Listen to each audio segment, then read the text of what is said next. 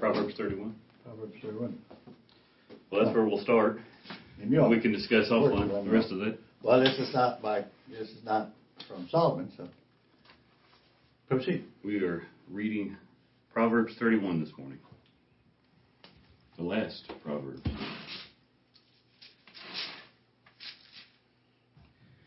The words of King Lemuel, the oracle which his mother taught him. What, O my son, and what, O son of my womb, and what, O son of my vows, do not give your strength to women, or your ways to that which destroys kings. It is not for kings, O Lemuel, it is not for kings to drink wine, or for rulers to desire strong drink, for they will drink and forget what is decreed, and pervert the rights of all the afflicted. Give strong drink to him who is perishing, and wine to him whose life is bitter. Let him drink and forget his poverty, and remember his trouble no more. Open your mouth for the mute, for the rights of all the unfortunate. Open your mouth, judge righteously, and defend the rights of the afflicted and needy. An excellent wife who can find, for her worth is far above jewels. The heart of her husband trusts in her, and he will have no lack of gain. She does him good and not evil all the days of her life. She looks for wool and flax and works with her hands in delight. She is like merchant ships. She brings her food from afar. She rises also while it is still night and gives food to her household and portions to her maidens. She considers a field and buys it. From her earnings she plants a vineyard. She girds herself with strength and makes her arms strong. She senses that her gain is good. Her lamp does not go out at night. She stretches out her hands to the distaff, distaff, and her hands grasp the spindle. She extends her hand to the poor, and she stretches out her hands to the needy. She is not afraid of the snow for her for her household, for all her household are clothed with scarlet. She makes coverings for herself. Her clothing is fine linen and purple. Her husband is known in the gates when he sits among the elders of the land. She makes linen garments and sells them and supplies belts to the tradesmen. Strength and dignity are her clothing, and she smiles at the future. She opens her mouth in wisdom, and the teaching of kindness is on her tongue. She looks well to the ways of her household and does not eat the bread of idleness. Her children rise up and bless her, her husband also, and he praises her, saying, My daughters have done nobly, but you excel them all. Charm is deceitful and beauty is vain, but a woman who fears the Lord, she shall be praised. Give her the product of her hands, and let her works praise her in the gates.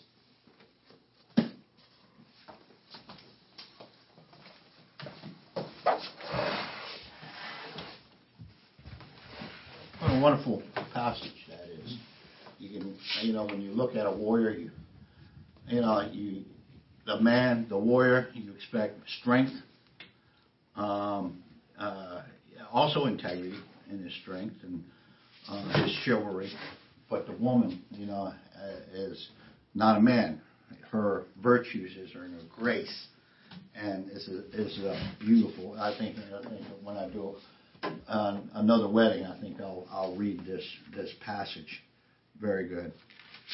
Um, welcome, Grace Chapel Bible Church. Today, uh, we will um, continue. Uh, as far as prayer, continue to keep uh, Amy's dad in prayers. Uh, he just got a pacemaker last week, and uh, so it's going to take a little bit, as it was with um, George. Probably takes a little bit for that ticker to get used to that thing running, and um, that would that would be at the top of my prayer list. Anybody else got anything on Uh, prayer list.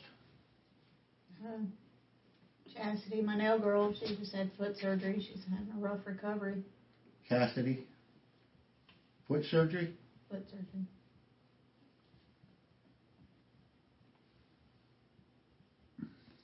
Cassidy isn't the one with the houses, is she? She's the same one.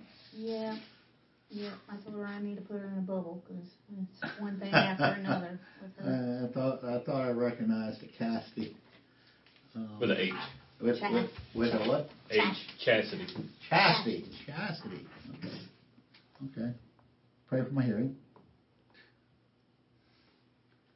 All right. This morning, as we come back to Hebrews, our study this morning is actually going to be in Genesis chapter 15. But we kick off with uh, Hebrews 6, which we should have finished off Thursday night. Um, and we'll pick right up where we left off last week. And verse 15. And so, having patiently waited, he obtained the promise. For men swear by one greater than themselves. And with them, an oath given as confirmation is an end of every dispute. In the same way, God desired even more to show to his heirs of the promise of the unchangeableness of his purpose, interposed with an oath, so that the two unchangeable things in which it is impossible God to lie, we who have taken refuge would have strong encouragement to take hold of the hope set before us.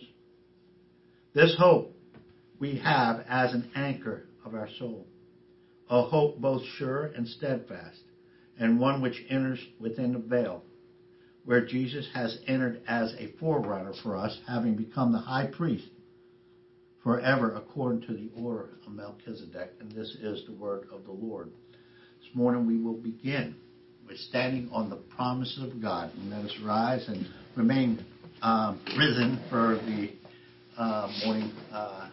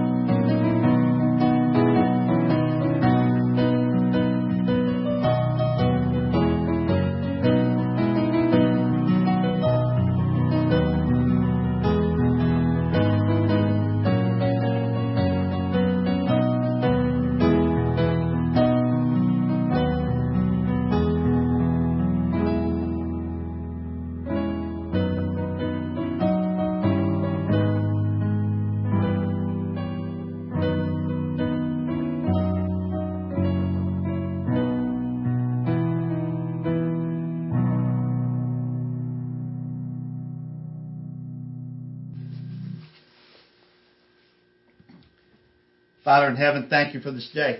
Thank you, Heavenly Father, for our assembly. Thank you, Heavenly Father, for your word that comforts us, It gives us courage. It convicts us where we are out of bounds to bring us back into your your word is a lamp unto our feet. I pray, Heavenly Father, for, for all those and the sound of my voice as this goes out, both now and um, as we're streaming out and touching those that are with us, like Tim and Mom. We pray, Heavenly Father, that all of us uh, that guide us into truth, guide the speaker in, in truth, and that this, those who are in the sound of my voice and discernment of your word. We pray these things in Christ's name. Amen. Take our seats. We had, you know, when we when we speak about the message of God's word, and we see what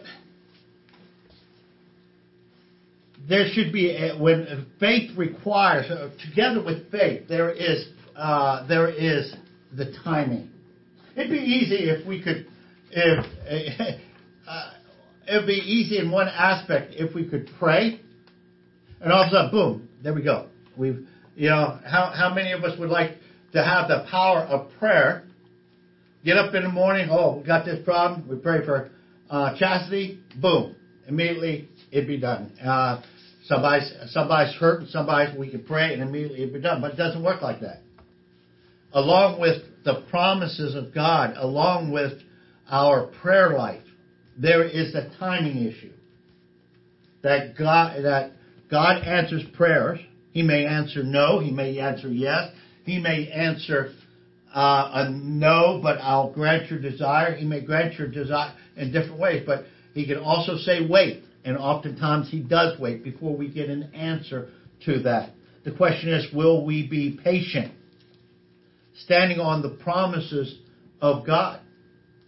Will we be patient knowing that our loving God has this in it? It's uh, one thing that, um, one thing that, uh, we used to do as leaders when there were, when there were a number of leaders, uh, like on the drill field, we, um, a drill instructor, you know, like, I'd be I'd, I'd be handling a recruit a certain way or, or platoon a certain way, and um, and the senior drill instructor may come out and say, "Drill instructor, I got him."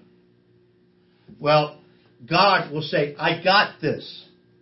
It's on our part to believe it. As a church, I think as a church culture, and maybe not every church, but it would seem in our church culture that when we stop believing and trusting in the promise of God, we change the message.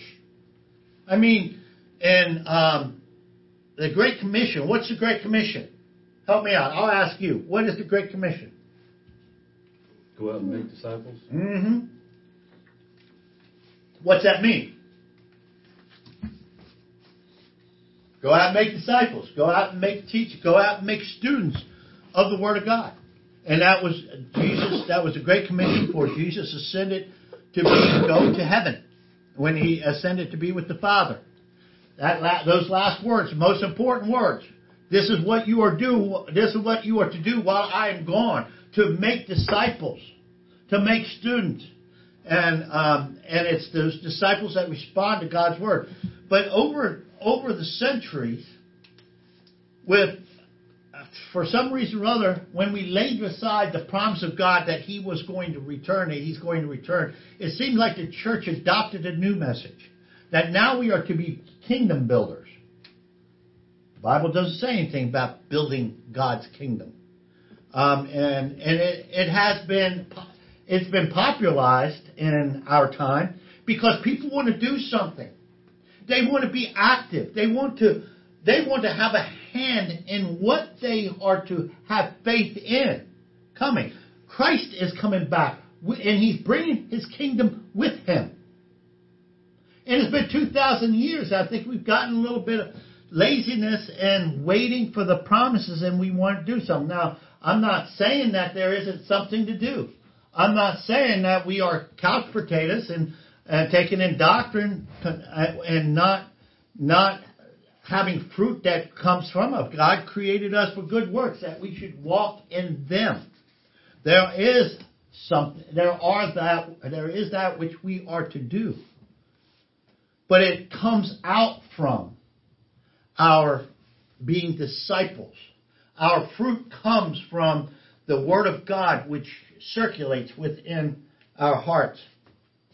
And as we come into um, here, we're talking about in 15, Hebrews chapter 15, or no, 6 verse 15. And so, having patiently waited to obtain the promise, and backing up just a little bit, um, because we got to find out who this is talking about. For when God made the promise to Abraham, since he could swear by no one greater, he swore by himself. And we have to go back and Abraham is a wonderful is a wonderful case study in faith.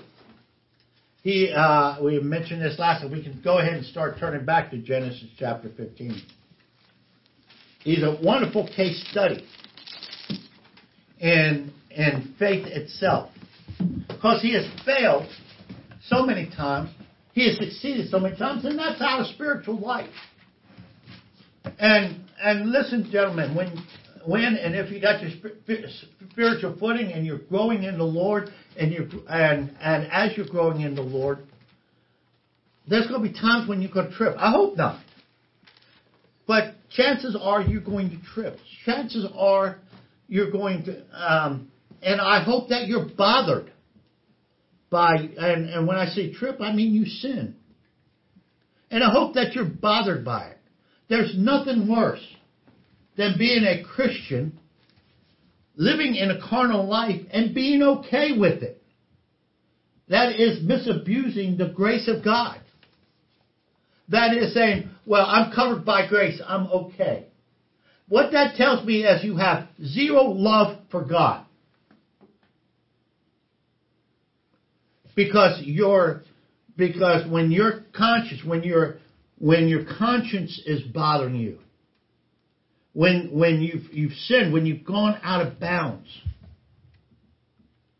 and there's guilt and there's shame and there and most of all you just you've just belittled God's name you've you've um, in a sense what what I normally talk about you've taken God's name in vain you're a Christian, but yet you're acting like the world. And if that doesn't bother you, there is a serious problem, more so than just your just your sin in itself. So Hebrews um, Hebrews uh, talks about falling away from the elementary things and um, setting that aside. It, when you're a spiritual baby, you start with you, you start with rebound. You start with You've learned the very basics of your salvation. And at some point you begin to grow. And when you start taking in the Word of God and you're growing to the Lord and you've seen His hand in your life, you begin to fall, let's just say you fall in love with His Word first, and then you fall in love with Him. Is it's the Word doctrine that brings you to a relationship with Him. And you guard your life. And, and these teachings that we've had in Hebrews, I hope they they give you, as they've given me, a personal sense of destiny. That there is a kingdom coming. Christ is coming. And when Christ is coming, He's bringing His reward with Him. And I don't want to be in the weenie box. I don't want to be in the one, uh, the spiritual weenie that, that spent their lives living according to the flesh. Somewhere along the line, you have to get your spiritual footing. I was I was an I was a believer for maybe four or five years before I got my spiritual footing. Before I began to before before um, my my buddy started discipling me when I met him and and we sat down and he began we began and I hope you guys have that opportunity that you'll be able to be discipled and and to disciple others with things you've learned here and teaching others. It's a wonderful thing. But in it, you'll get your spiritual footing. And it's the writer who reminds his readers that there are better things to come. There are better things. And that those better things is connected with your spiritual life, with your Christian way of life. It should be there should be nothing more important in your life, everything else should revolve around your relationship with Christ. Because there is coming a day of reckoning. There is coming a day when it's going to be well done. It's, it's going to be graduation day. You know, our hearts bleed for those who have gotten the news that, that, well, odds have it, we don't know. But with, if we count on what the doctors say, they may not have long on this earth. If the Lord has given you, or if the, if the doctors say you've only got six weeks, six months, a month, that you don't have long, that the cancer's taken over or your heart problem is uh, taken over. And it's tragic news. It's like I mentioned Pop last week. He got the news along with another guy, another man. And Pop walked out like, well, it was a diagnosis. He would take two aspirins and you'll get over it in the morning. Pop walked out and, okay, I'm going to die. I, I know it's, you know, I know it's coming soon. Doctor gave him about six months. And he walked out in the waiting room. Here's a, here's another guy in the waiting room. He's just broken and he's devastated because he got some of the same kind of news. And it doesn't, you know, and our hearts grow, our hearts are heavy. You know, if if my wife, if I had received that news, my wife, there'll be a time that my wife would be grieving over that news, right? Vice versa. If I knew I was going to lose my wife here soon, that's going to grieve me. Should and or our parents are going to grieve you.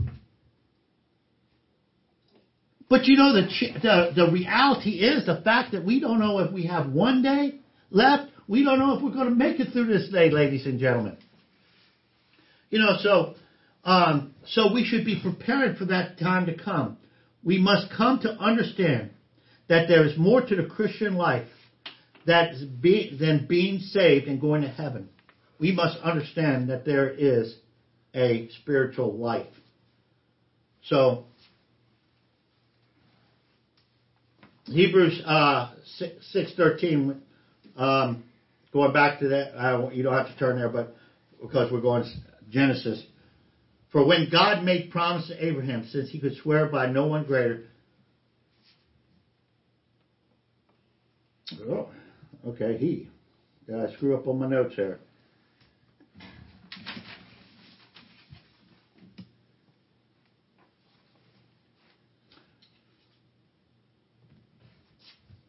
Okay, that's all right then. Okay, going back to okay, so um, yeah, since he could he couldn't swear by no one greater, he swore by his own words. So when we come, so it's coming back to Abraham. Let's go back to Abraham with me. Genesis chapter 15.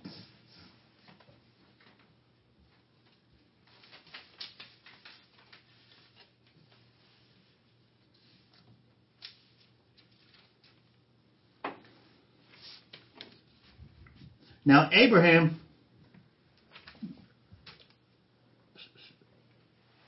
after these things after these things the word of the Lord came to Abraham in a vision saying do not fear Abraham for I am a shield to you. Your reward shall be very great.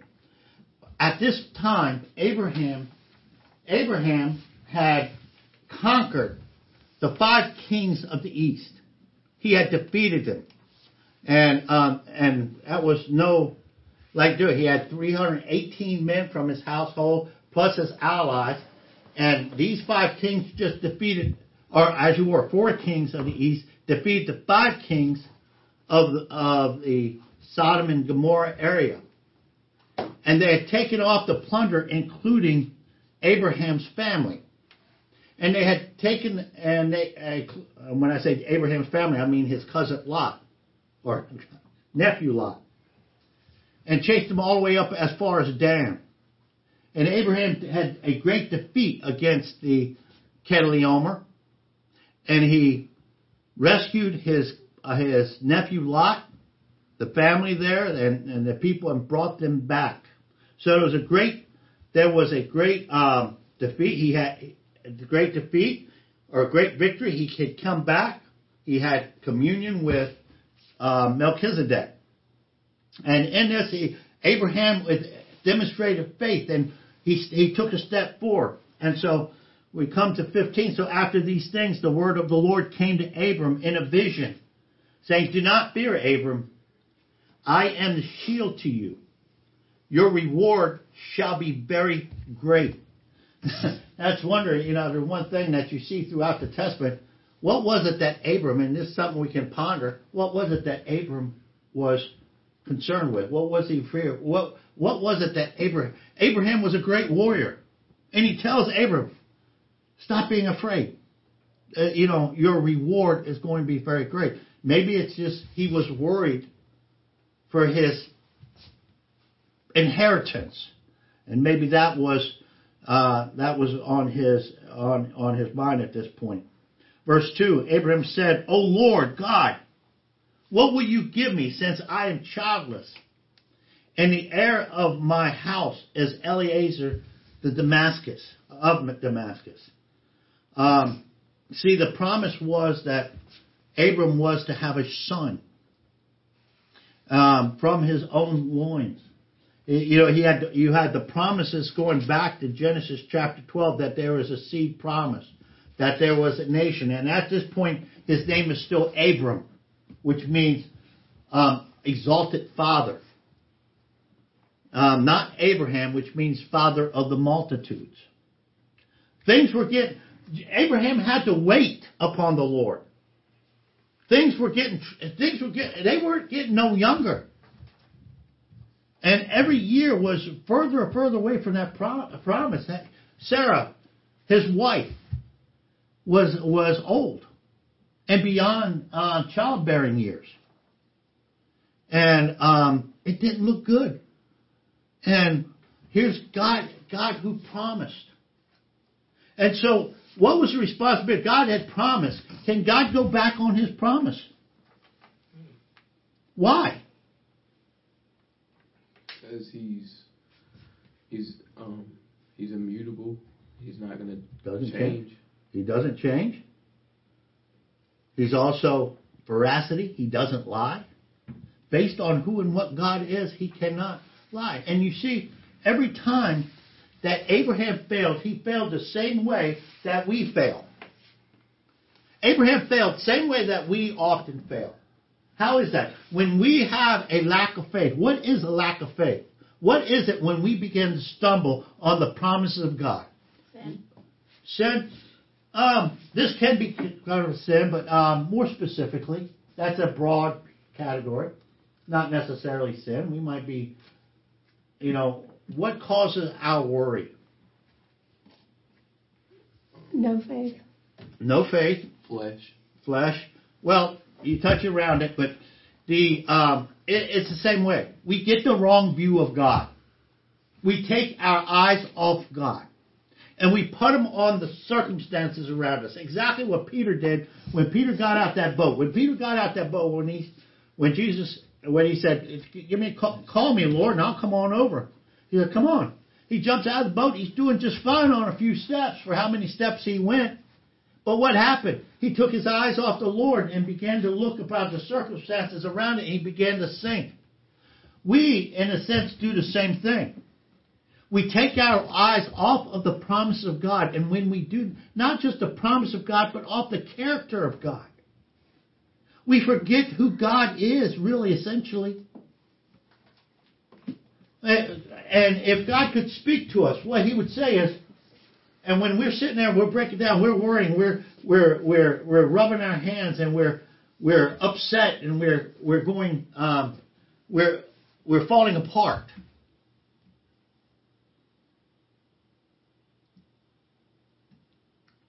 If the Lord if the Lord wanted to talk to us right there, he'd say, Wally, why are you he would say, You have little faith. And every time he said to the disciples, You have little faith, he was saying, Really? You've got your eyes off God. Um, to another man, I'm, I'm, forgetting who this is, uh, to the to the guy he wanted healing for his son, I think. If I remember right, you look it up. But the man said you know, and the Lord said, You have little faith. And the man says, Help me with my unbelief. But if the Lord's look at you, he could say, Great, wow. Why are you upset? Why are you worried? Who's got the head? Who's got the handle on this? And of course, you would say, "Well, you do, Lord." Exactly. And who am I? And that's when you say, "Well, you're omniscient. You're omnipresent. You're immutable. You're. I can count on your word." Well, focus on that. Fix your eyes on the author and the perfecter of your faith. So Abraham, we see here in, in 15, Abraham takes a step forward. He takes a he's he takes a step forward in faith, and then he's good to go. The Lord's talking to him, and all of a sudden, he goes from pistis to apistis. What's the difference between pistis and apistis? Belief and unbelief. Very good. Belief and unbelief. We go from how quick can we go from belief and unbelief? Going back to Peter, remember Peter said, uh, the Lord says to Peter, who do they say that I am? And he tells them, Well, you're the Messiah, you're the prophet. Who do you say that I am? You are the Messiah. Well, very good, Peter. You um, very good because flesh and blood didn't reveal this to you, but the Father in heaven. And almost the next sentence, he said, he said, he's uh, when the Lord says he has to go to the cross, the Lord says, you know, forbid it. I forbid, I forbid it. You can't go to the cross. And he, what the, that the Lord says, Get behind me, Satan. So he goes from pistis to apistis, just like that. And that's the way we do. We go back and forth. That's why we need to keep our situation awareness.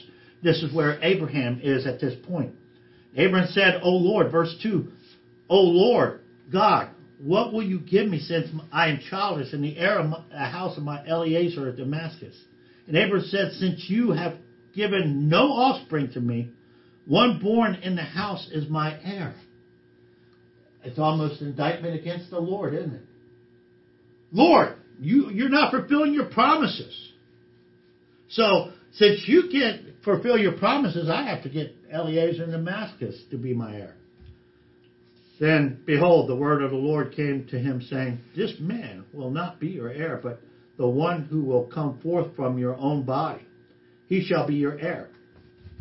And he took him outside and said, Now look toward the heavens and count the stars, if you are able to count them. And he said to him, So shall your descendants be. Didn't the Lord do the same thing with the sand? He said, he said, count, uh, if you could count the sand, then so shall your descendants be.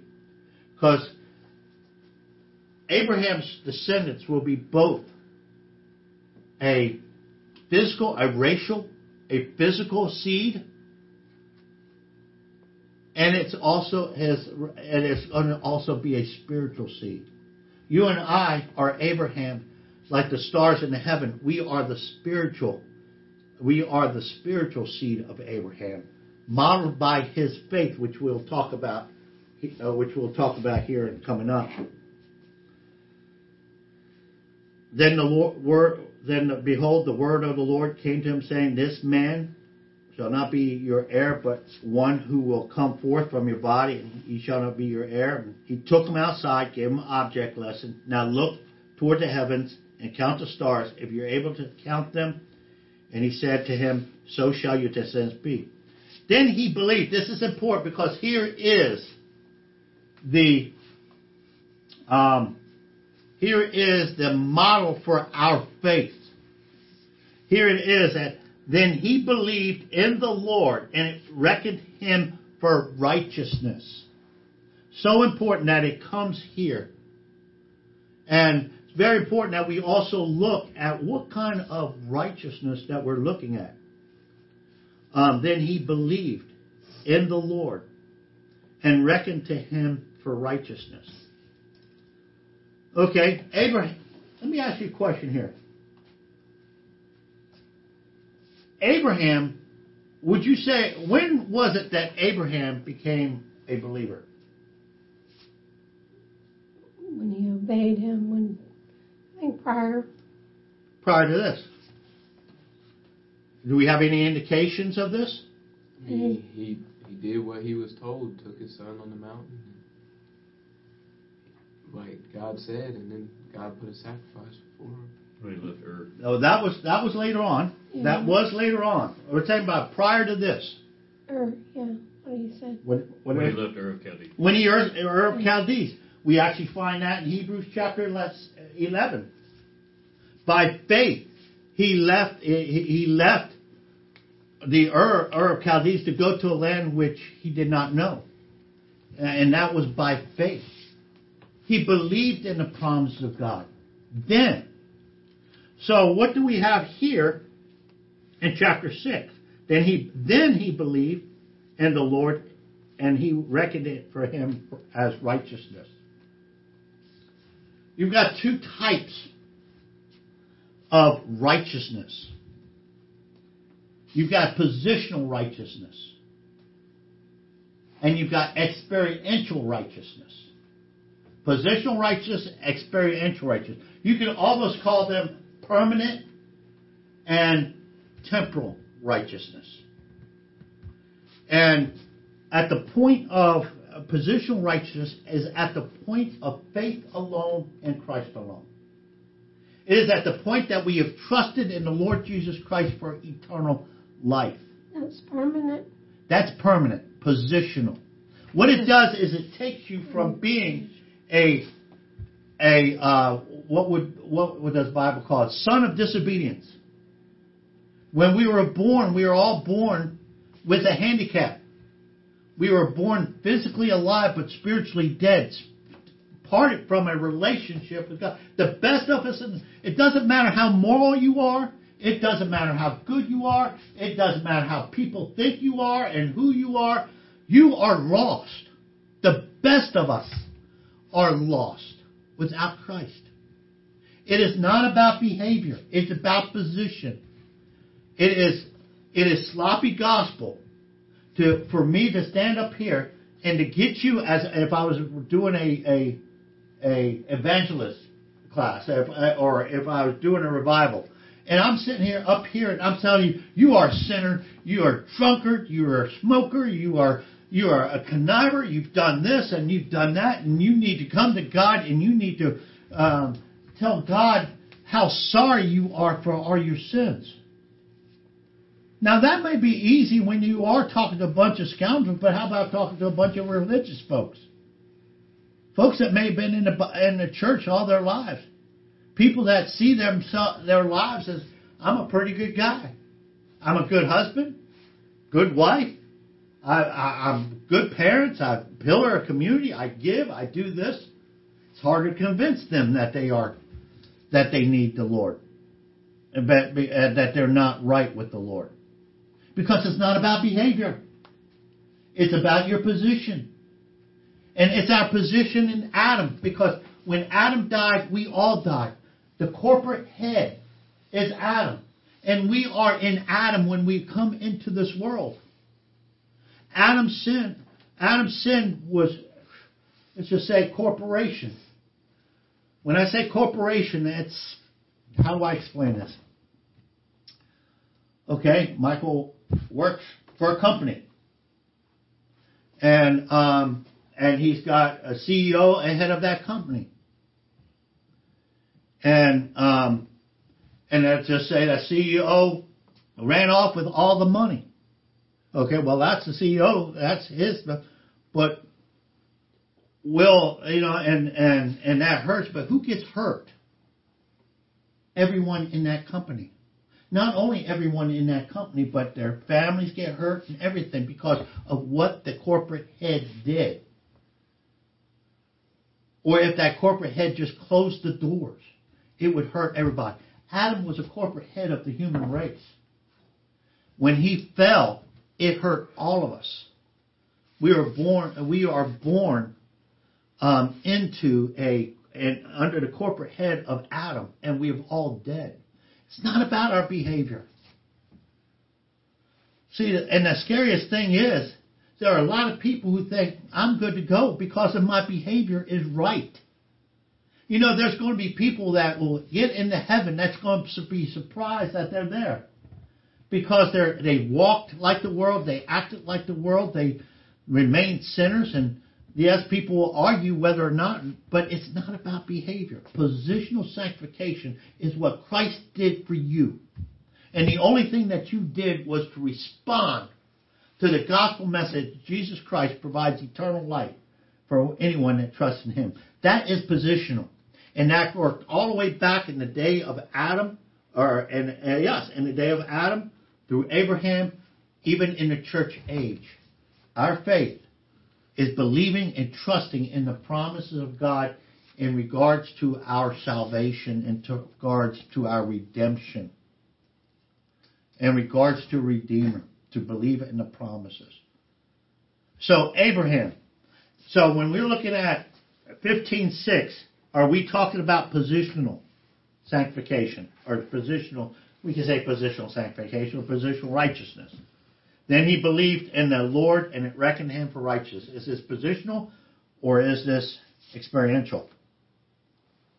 If it's not positional, it has to be experiential. What do you think?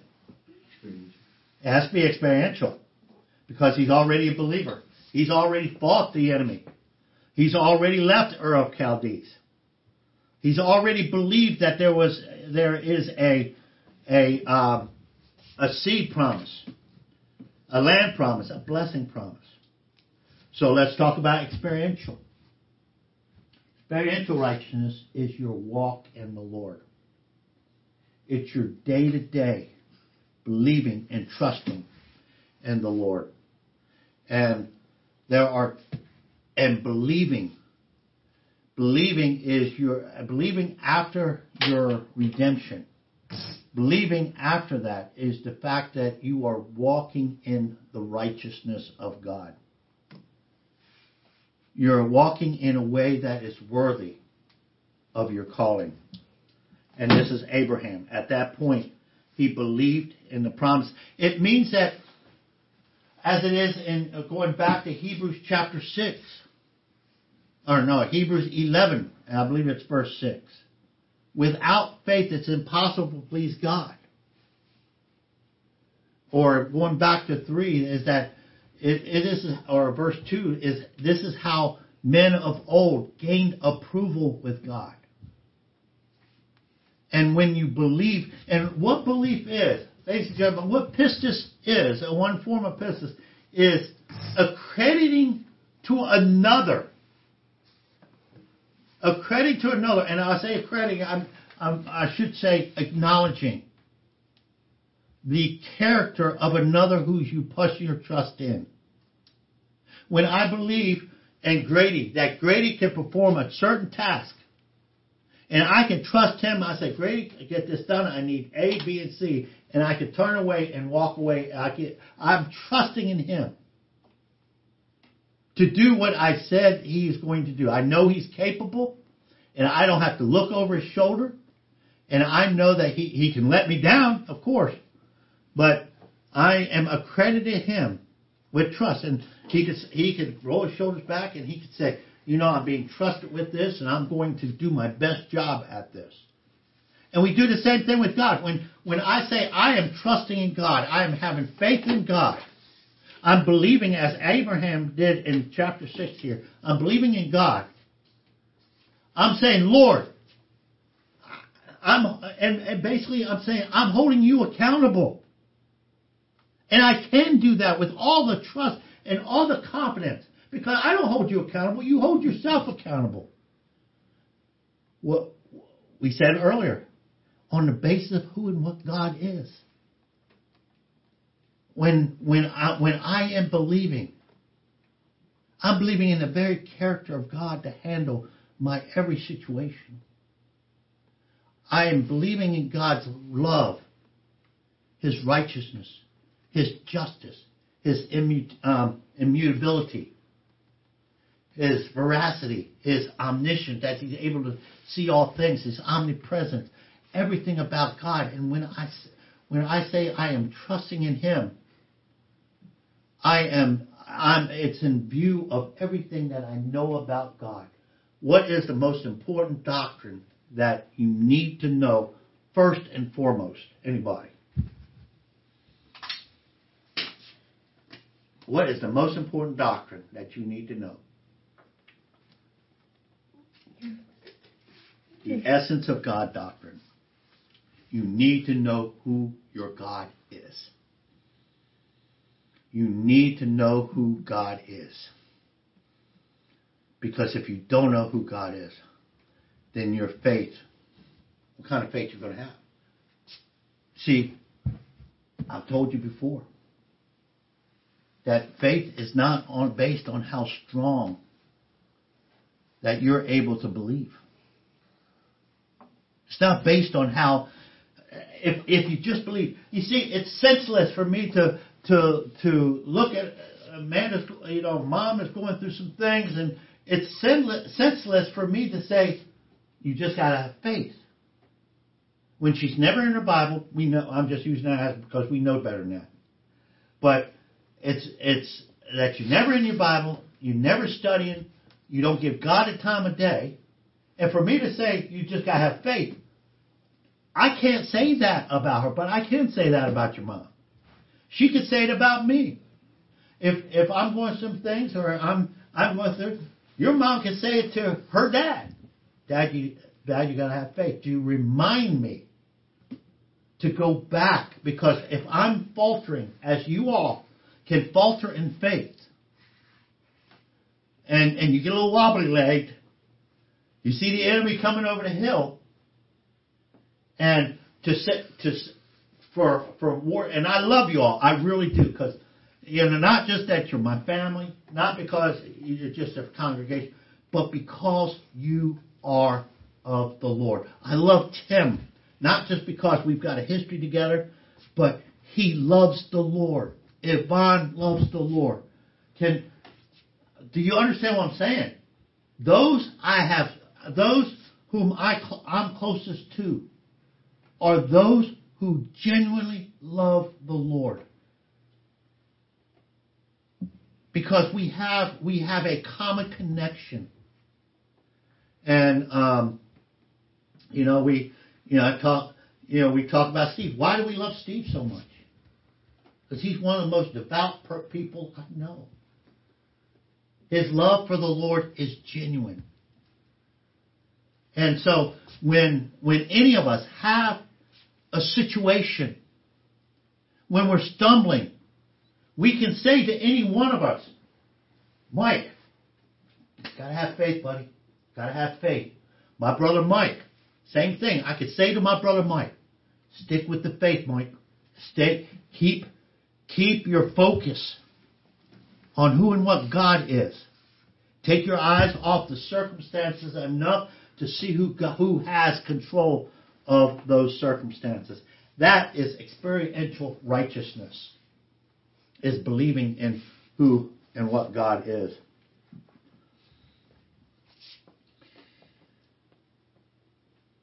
Verse 7 of Genesis chapter 15. And he said to him, I am the Lord who brought you out of the Ur of Chaldees to give you this land to possess it. He said, O Lord, God, and again, again, it, it wasn't enough for the Lord to say, say it. The Lord, uh, you know, for Abraham at this point, remember Abraham's getting wobbly legged here. You see, he's looking at the circumstances. He's looking at the age of Sarah. He's looking at his age. And he hasn't had a son yet. Isaac hasn't come yet. And he don't know if he's ever going to have a son. And God says it's going to happen. But what does he say? He turns around. He says, he said, O Lord God, how may I know that I will possess it? So he said to him, Bring me a three. This is God saying to him. Now, stop right there at eight. This, the Lord's grace and His love for us is just super. Because God could have smacked Abraham upside the back of the head and say, Abraham, who, Abram, who am I? Who, are you talking to? You think you're talking to, Abram? You want me to show you and give you some proof of my faith? It's like Gideon when Gideon said, laid out the fleece. Uh, you study that in Judges. You know, so that so that God can give him some proof of who he is. Really, Gideon? Really, Abraham? But nonetheless, the Lord says, okay, I'm going to accommodate you. He goes, God, he said, O Lord God, uh, well, no, it's Abraham. A- Abram says, O Lord God, how may I know that I will possess it? And he, the Lord, said to him, Bring me a three year old heifer, a three year old female goat, a three year old ram, and a turtle dove, and a young pigeon. Then he brought all these to him and cut them in two, and laid each half opposite of the other. But he did not cut the birds. The birds, okay, stop right there. So what he did is this the um, from the law of Hammurabi probably, and back in the ancient days, this is what they what they did, and they would take take these sacrifices, they would bring these sacrifices in, and, and they would divide the sacrifices. Oh, except for the birds, they were guess they were too little. They put a bird here and bird here. But they would they would divide these sacrifices, one here and one here. They'd divide another sacrifice, one here and one here. Another sacrifice, one here and one here. And what they would do is, I would I would make a contract with Grady, and I said, Grady, you know, okay, we're gonna buy, we're gonna, I'm gonna sell you this house, and um, you're gonna pay me five hundred dollars a month for this house until it's paid off. And there was no signed contract on this. You agreed verbally, I agreed verbally, and what we would do at that point is we would hold hands, and we would walk through the sacrifices, and it was kind of a indictment kind of thing. It said, eh, or an image kind of thing, in that whoever breaks this covenant, whoever breaks this oath, may whatever happen to them uh, of these split animals, may it happen to you. May it, may this happen to you. If you, you know, Grady, if you break this contract, may, may it be like these animals that was cut in half and put in there. Same thing with me. If I break this covenant, may it happen to me the same way here. Okay? So Abraham said, fine, okay, we'll do this. God's, what God is doing right here is, is he's getting ready to bind himself. God condescends himself. What does condescension mean? Big word. You guys are in high school. I'm asking you guys over here. What does condescension mean? means lowering yourself to man's level. Um, you know, to be condescending, I put myself down on your level. I may be on an upper level, but I bring myself down to your level. That's what the Lord does. Is He brought Himself down to Abraham's level. He says, "Fine, we'll make this covenant. I'm going to make an oath. I'm going. I'm going to, like like you understand an oath. I'm going to bind myself to this oath." Abraham says, "Good, fine. I think I can count on this. Okay, good to go." And so he took these animals, and he and that night he that he, oh, that day he split these animals. He got them. He split them out. He got everything set up to make this contract. Verse nine. So he said to him, "Bring me a three-year-old heifer and a three-year-old female goat and a three-year-old ram and a turtle dove and a young pigeon." And he brought all these and cut them in two and laid each half opposite each other. But he did not cut the birds. And the birds of prey came down upon the carcasses, yet Abram drove them away. Okay? Now, when the sun was going down, a deep sleep fell upon Abram, and behold, a terror, great darkness fell upon him. Okay, notice this that this covenant wasn't made when everything was great and rosy, but it was when it was dark, when it was when evil was in the world, because it, it, when evil is in the world, when evil is present, because evil, darkness is a picture of evil. And basically, not only, listen, the darkness was a picture of evil bearing witness to what was going on. And was this only for Abraham's benefit, or was God drawing a line in the sand for Satan as well? Saying because in the in the um, even in the in the um, folk, even with darkness, even in the darkness, even when the worst of it, and And in our world, listen, here's a picture, gentlemen, ladies and gentlemen. The world is not getting any better. And the world is getting dark. Maybe in our circumstances. And right now, in this uh, present company right now, unless, unless, uh, I don't know or whatever, but in some, in some households and some homes, there is, the circumstances is, is, is devastating. And, you know, it's, I could imagine getting up every morning, being hurt, being sick, or having a loved one who's dying. We've, we're praying for Pastor Dan in, in Austin, whose, whose wife is in hospice, and he's going through a lot of things. And you wake up every morning with the same, you know, um, dread, or you have worries of this, that, and the other thing. You see, this covenant was made in the darkness. This covenant was made, uh, you know, and so we can count on the darkest of darkest days. We can count on the Lord to fulfill His promises, to be true to His promises. And terror and great darkness fell upon him. God said to Abram, here, here is the covenant. Know for certain that your descendants will be strangers in the land that is not theirs, where they will be enslaved and oppressed for 400 years. We are seeing here a short-term prophecy. Now you might think that this has to do with Israel, this has nothing to do with us, but it does. Hang on.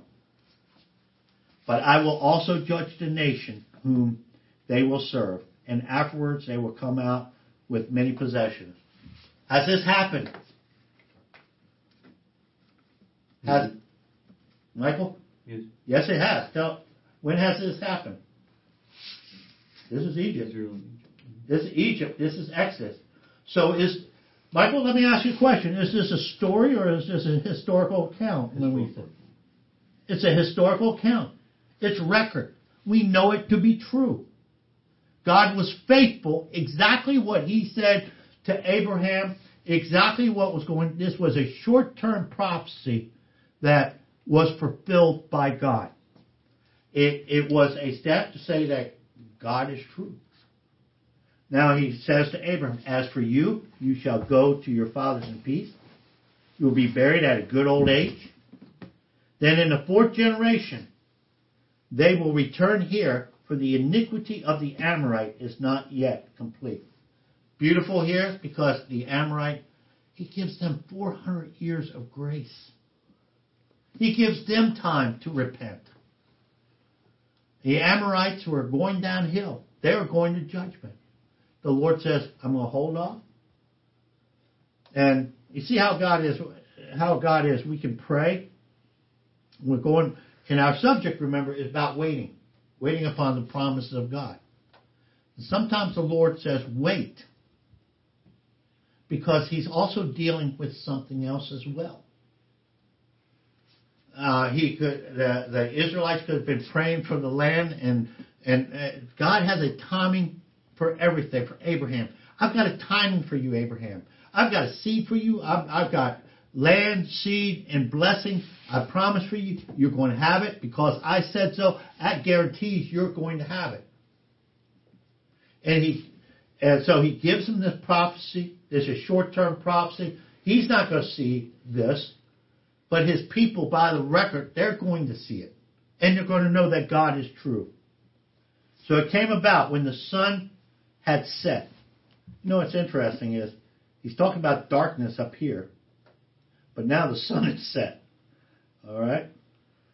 Um, and behold, a, a, it was very dark, and behold, there appeared a smoking oven and flaming torch which passed through the pieces.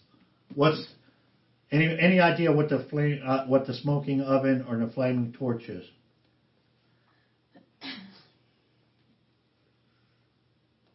Well, also keep, keep in mind we're talking about Israel, future Israel.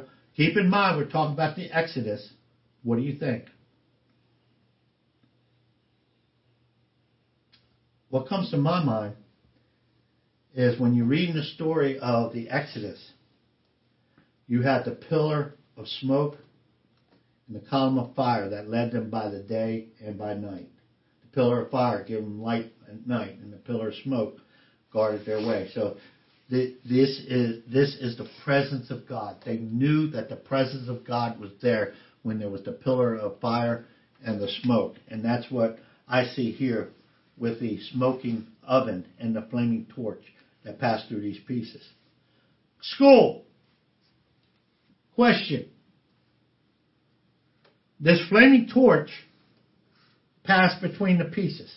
The smoking oven and flaming torch passed between the pieces. You have the two things here. Um, we could almost say that it was the Father and the Son. I don't know, but you could, you might be able to say that. Um, but uh, what was Abraham doing? Walking with God. Huh? Walking with God. Sleeping. Sleeping. He was, he was sleeping. Abraham was sleeping. He was dead asleep. He God, the Lord was speaking to him in a dream. So God went through these pieces. The Lord went through these pieces to sacrifice by himself. What's that tell us about the promises of God?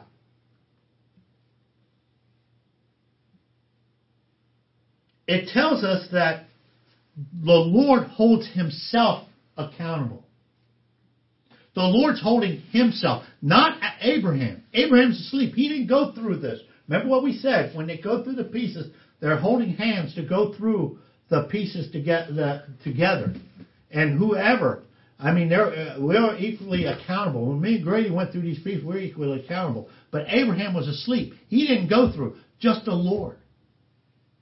And so it doesn't, it's not based upon behavior. Now believe me, even by grace, the Lord will discipline us when we go about living as, as we want to live, in the sense of living like the world, acting like the world, debauchery, we li- we're taking the Lord's name in vain, and in the sense that we are um, we're living in sin. The Lord will discipline His children, but you will not lose your salvation. And the same way with Israel, you will hear people say that Israel is no longer God's people. They are no longer God's people because they failed and God divorced them. And they go back to Jeremiah on that, but they should read the whole passage when it says that. Israel is still are still God's people. They may still to this day be the most decadent people and still the most stiff-necked people, but they're still God's people because it's not about them, but it's about God's promise to Israel. So what he's saying to, to him, uh, let's just read on here. He says, As for you, verse 15, as for you, you shall go to your fathers in peace. You will be buried in a good old age. And on the fourth generation, you will return here, for the iniquity of the Amorite is not yet complete. It came about when the sun was set and very dark. There appeared a smoking iron, uh, a smoking oven, and a flaming torch passed between those pieces. On that day, the Lord made a covenant with Abram, saying, "To your descendants, I have given you this land, from the river Egypt to the river, uh, to the great river Euphrates, the Canaanites, the Kizanite, and the Kadmonite, and the Hittite, and the Perizzite, and the Rephaim, and the Amorite." and the Canaanite and the Gezanite and the Jebusite.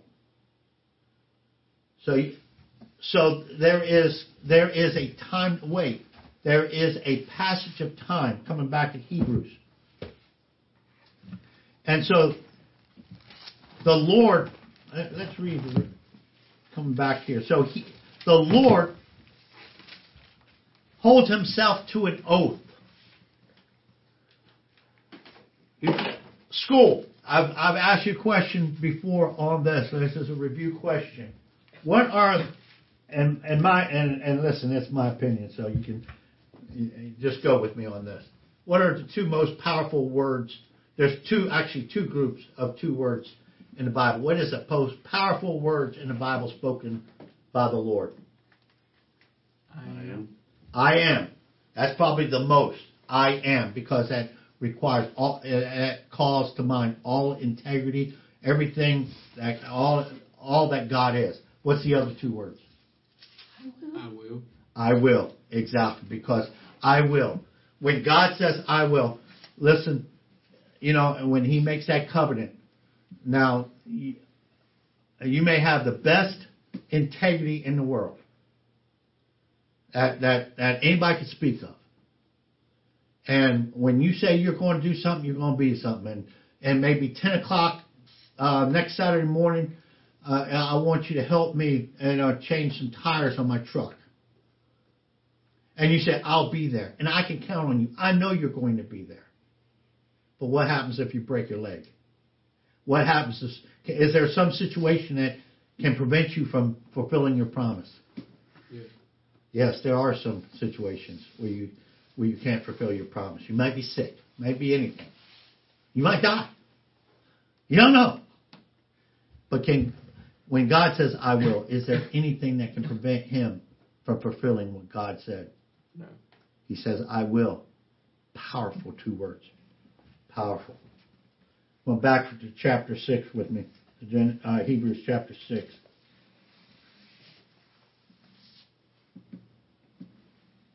We'll start with 13. For when God made a promise to Abraham, since he could swear by no one greater, he swore by himself. You know when we were adolescents, how, what would, how did we, how, remember when we were adolescents, how did we swear when we were, I don't know if, I don't know if you did it, Beck, Amanda probably did it, boys, probably, I don't know if they still had it when you guys were around. Remember how we swear? How we would, how we would put our own, um, how we would make an oath.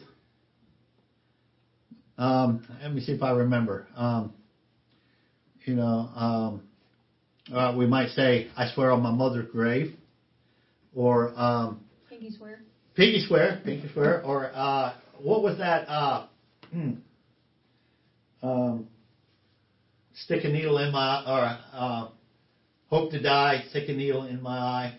Remember that? And those are those are things that uh, you know. I'm saying once I say that and make that vow, it's kind of like saying you can count on me to do this. You know, no kidding. You know, uh, uh, I swear I swear to God, hope to die, stick a needle in my eye. You ever see people wear patches on there?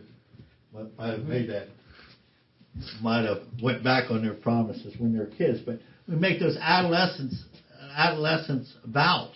The Bible actually says make no vow, but let your yes be yes and a no be a no. But God, when God, when He made a vow here to Abraham, He will not break it.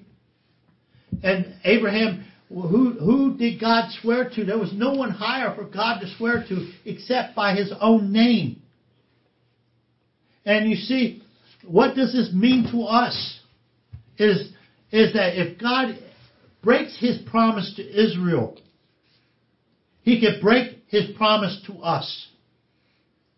And just as Abraham had to wait for the promises to be fulfilled,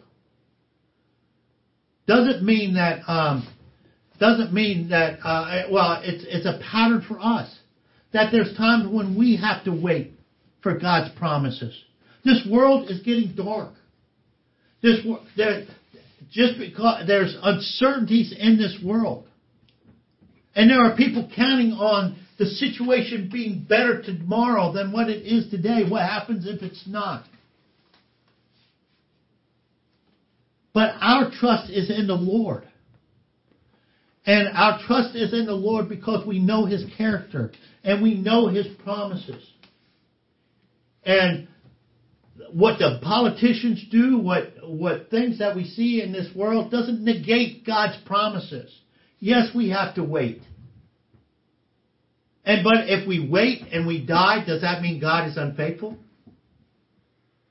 You know, God can fulfill, God can answer our prayers after we've died.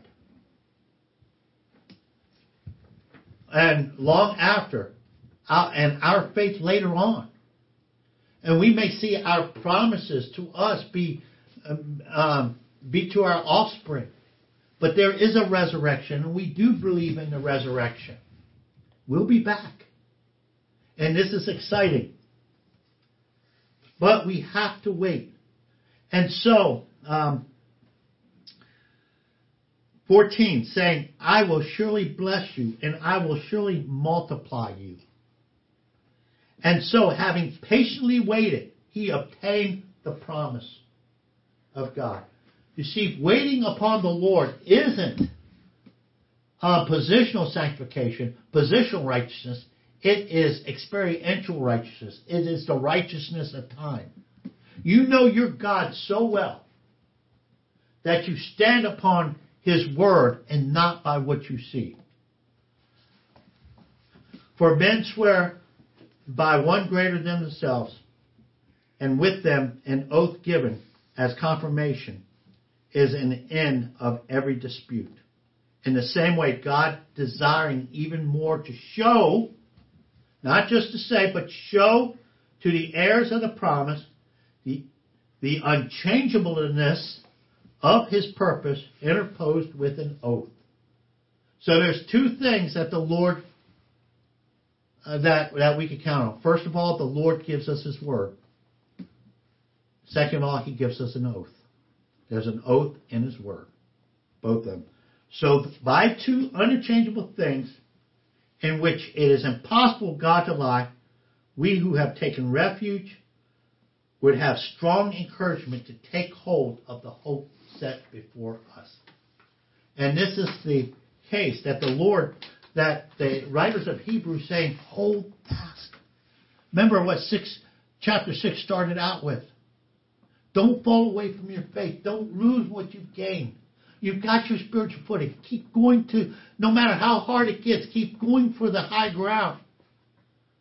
And it's going to get hard. And I tell you, and I warn you guys, not to, not to bring you into worry. I say this not for you worry, but Uh, the next generation is going to be a lot harder than our generation. Do you understand that? That's reality. You're in the game there, Wiley Gunner. You're in the game, Grady. Don't give up. Keep pressing for the high ground and and and keep your confidence in the Lord every step of the way and bring others with you. Let that be your hope. Let that be your refuge. He was faithful to Abraham. He will be faithful to you. This hope we have as an anchor of our soul, a hope both sure and steadfast, and one which sinners enters within the veil where Jesus has entered as a forerunner for us, having become a high priest forever according to the order of Melchizedek. All right, uh, let's see if I can get, bring up my uh, PowerPoint, son.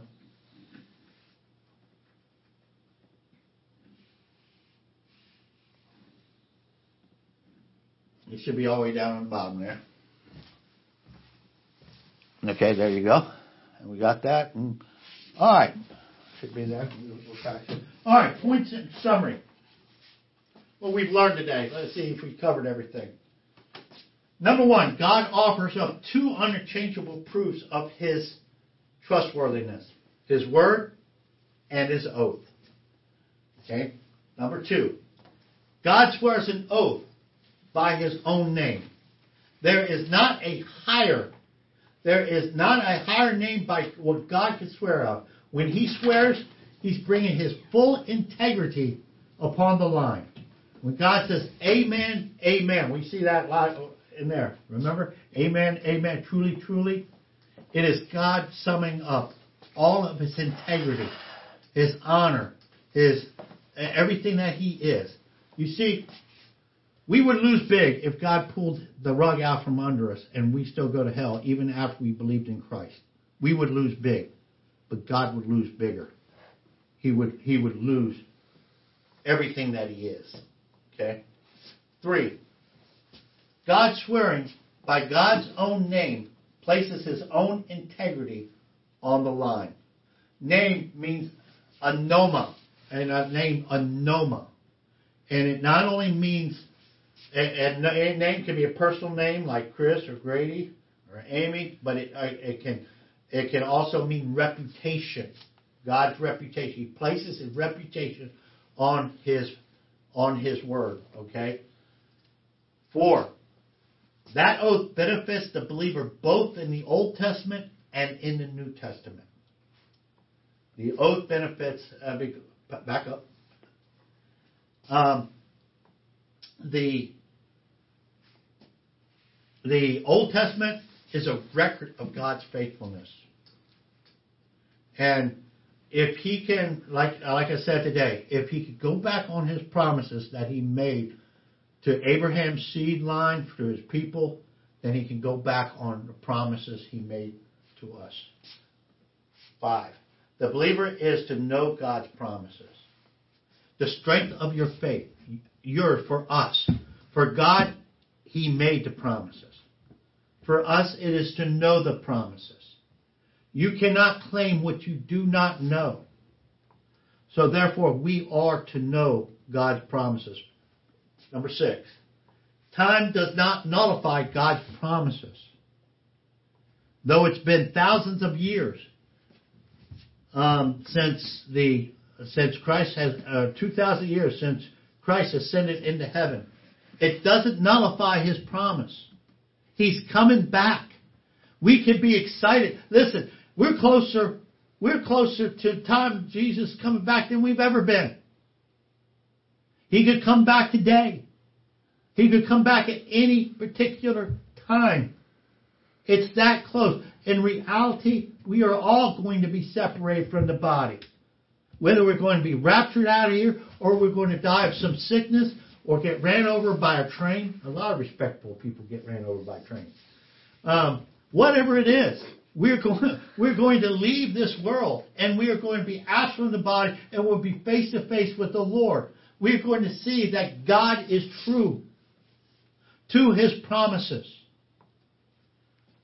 Number seven, living is living in uncertain times does not make the future uncertain.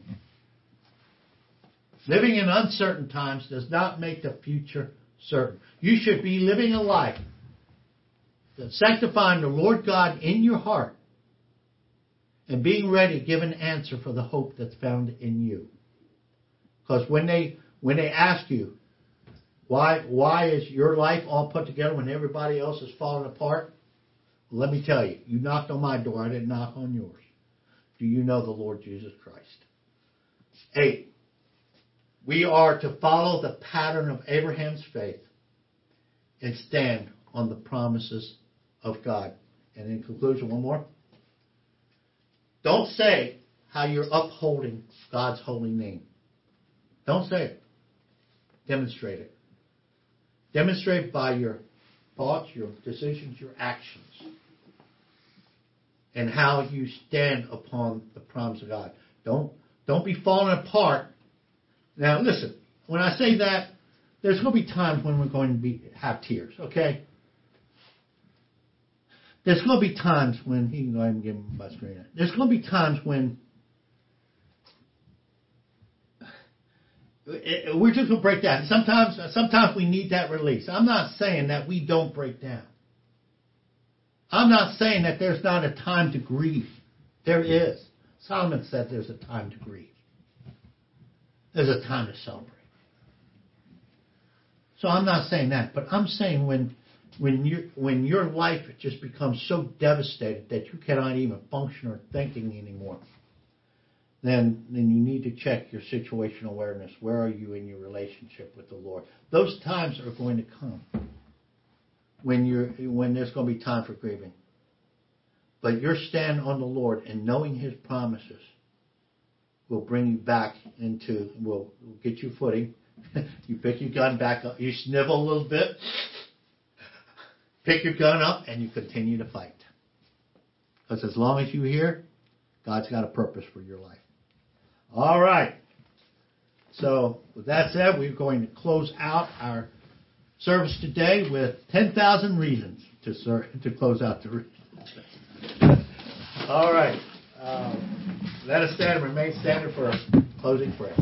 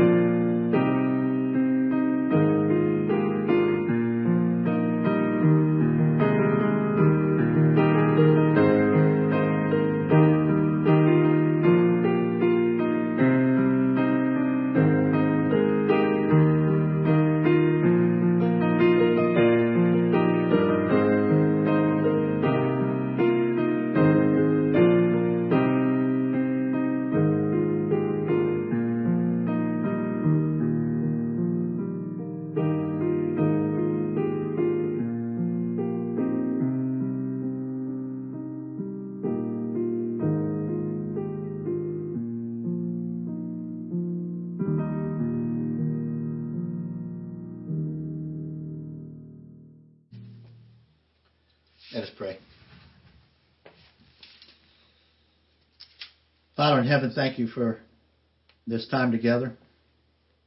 Thank you, Heavenly Father, for being our God.